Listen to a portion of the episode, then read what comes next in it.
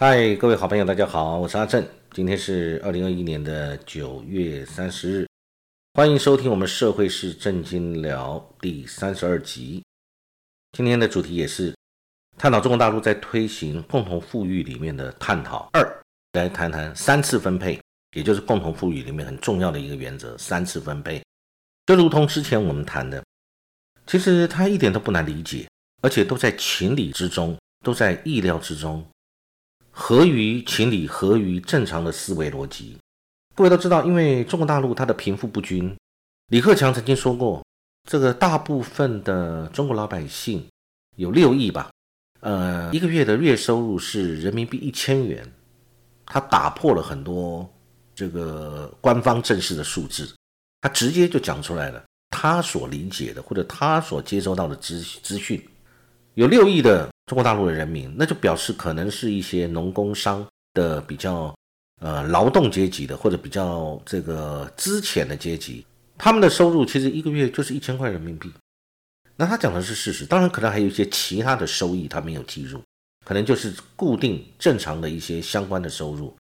其他的业外收入可能没有计。但是其实大部分这件事情已经讲明了中国大陆的一个大家的收入的结构，尤其是中间阶层或者占比接近50%的一个人民，他的收入的情形是怎么回事。像我们之前谈过，因为中国大陆它反而在近年，它并不要求省或者地方政府你一定要追求 GDP， 因为 GDP 的成长可能会造成环境的污染，尤其现在又在环保减碳，这个现在是大方向，世界潮流大原则，中国也一体遵守的情形之下。而且中国国家主席习近平还承诺了拜登，就在近期9月底的时候承诺，他说他不在国外再建这个相关的燃煤的这个设施。其实所以这就是整个重点。那因此是不是造成中国大陆在9月底这一段时间开始所谓的缺电情形，这个我们另外再讨论，因为这个其实每一件事情都是环环相扣，息息相关的。那我们讲回来我们的主题，我们在讲说其实共同富裕它的重点是什么，它要消灭贫穷。那么消灭贫穷，因为要进入小康社会，所以中国大陆来讲就是说习近平说我们要这个让这个中国能够进入小康，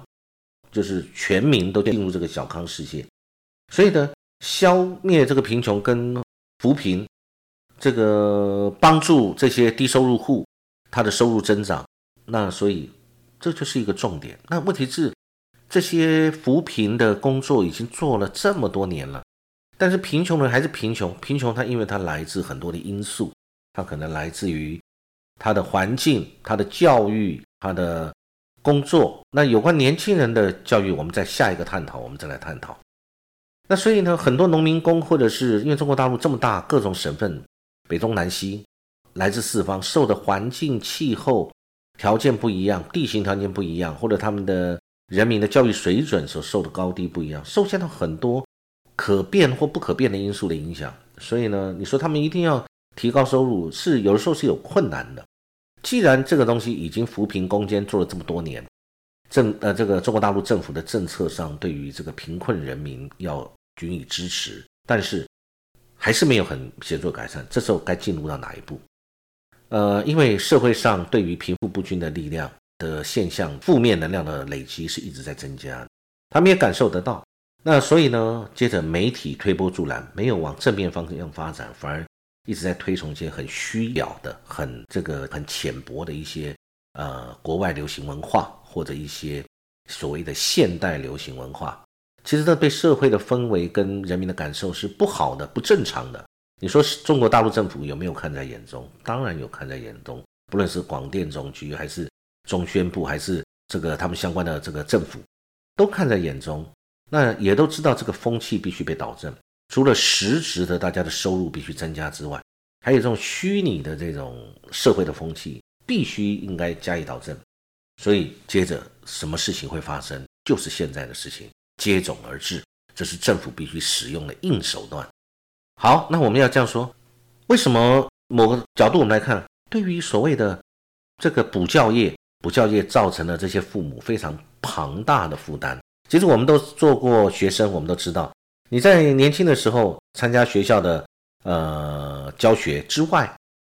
父母是不是都有望子成龙望女成凤的心愿，都希望能够帮助他们有很好的教育，所以补习补习再补习，所以补教业应运而生，补教业让每个中产阶级的这个国民产生了很大的负担。那大家都知道中国有三座大山压在身上，其实讲的就是就学难、看病难、住房难。就学难除了学区房之外，这就牵涉到房地产的问题了。房地产是不是房价居高不下？学区房是不是奇货可居？造成大家一辈子可能都买不起房子，学区房。但是又希望给儿女更好的一个就学环境，所以想尽各种办法要进到学区房。那学区房就奇货可居，当然它的价格不菲，而且价值非常高昂。所以年轻的父母就得付出很高昂的代价，才能够让自己的儿女进到学区房，这就是一个问题。补教业为了让子女能够有受到更好的教育，或者是不希望他们输在起跑点上的这种心理因素，就会拼命花很多的钱去补习，那个造成父母的收入的负担也是非常可观的。那所以呢，那结果所以对补教业是不是应该要予以遏止？那这个遏止又不是一个单方面的，是一些小动作的遏止，或者是一个短期的遏止。因为呢，这个就是你打这边，人家可能父母就跑到另外一边去补习，所以要砍就是整体性的，整个制度面上面的改，对于整个补教直接予以禁止，或者直接予以强制的制约手段，让他没有办法，叫做整体大家都别补习了，可以说这样的一个概念。整体都不补习了，那大家就没什么好比较了，大家就按照正常常规的教育方式这样去来做，这也是一个为什么补教业今天会受到打压的一个情形。再来，学生喜欢玩手机手游，那么相对的，你各位会发现，对于这个正常的就学会产生影响，会排挤，然后接着都沉溺于那种虚拟的这种线上的这种很虚幻的网络的世界。所以对于这种相关的这个所谓的年轻的学生，他们的精神状态，就所以为什么称他们精神鸦片，所以认为这应该把它整治起来。因为大家太沉溺于这种虚拟的精神鸦片，就是网络游戏、网游业，或者大家现在追剧，就看到这些明星都非常的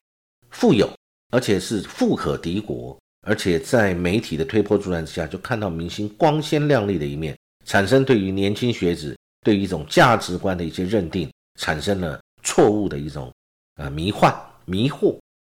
所以你说这个所谓的演艺界今天会不会打压？当然会打压。我觉得整个事情其来有自。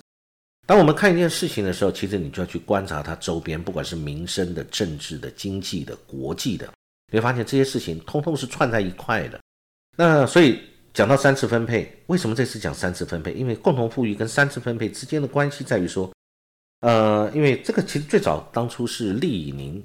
一个中国大陆的一个很有名的学者，他提出来，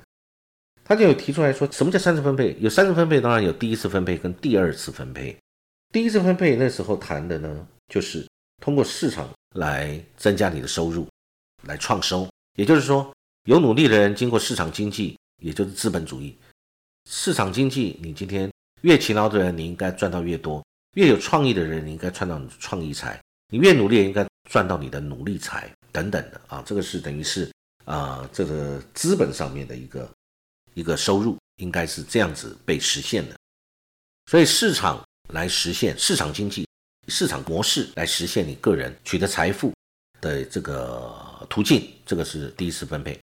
那什么叫第二次分配呢？第二次分配这就牵涉到政府效能、政府治理，也就是说，就是其实跟我们现在一样啊。我们现在社会，我们大家要把缴税，企业要把缴税，法人、自然人都要缴税，个人有收入，个人要缴税。只是那个缴税的规则是不是公平？因为政府要运作嘛，所有的公共设施、社会福利等等，通通会需要资金。资金来自于哪里？就是税收，人民的税收，这个或者我们跟国外之间的税收。国家对于国家之间的税收，人民对政府缴纳税收的义务，就是这样。所以这个就是第二次分配，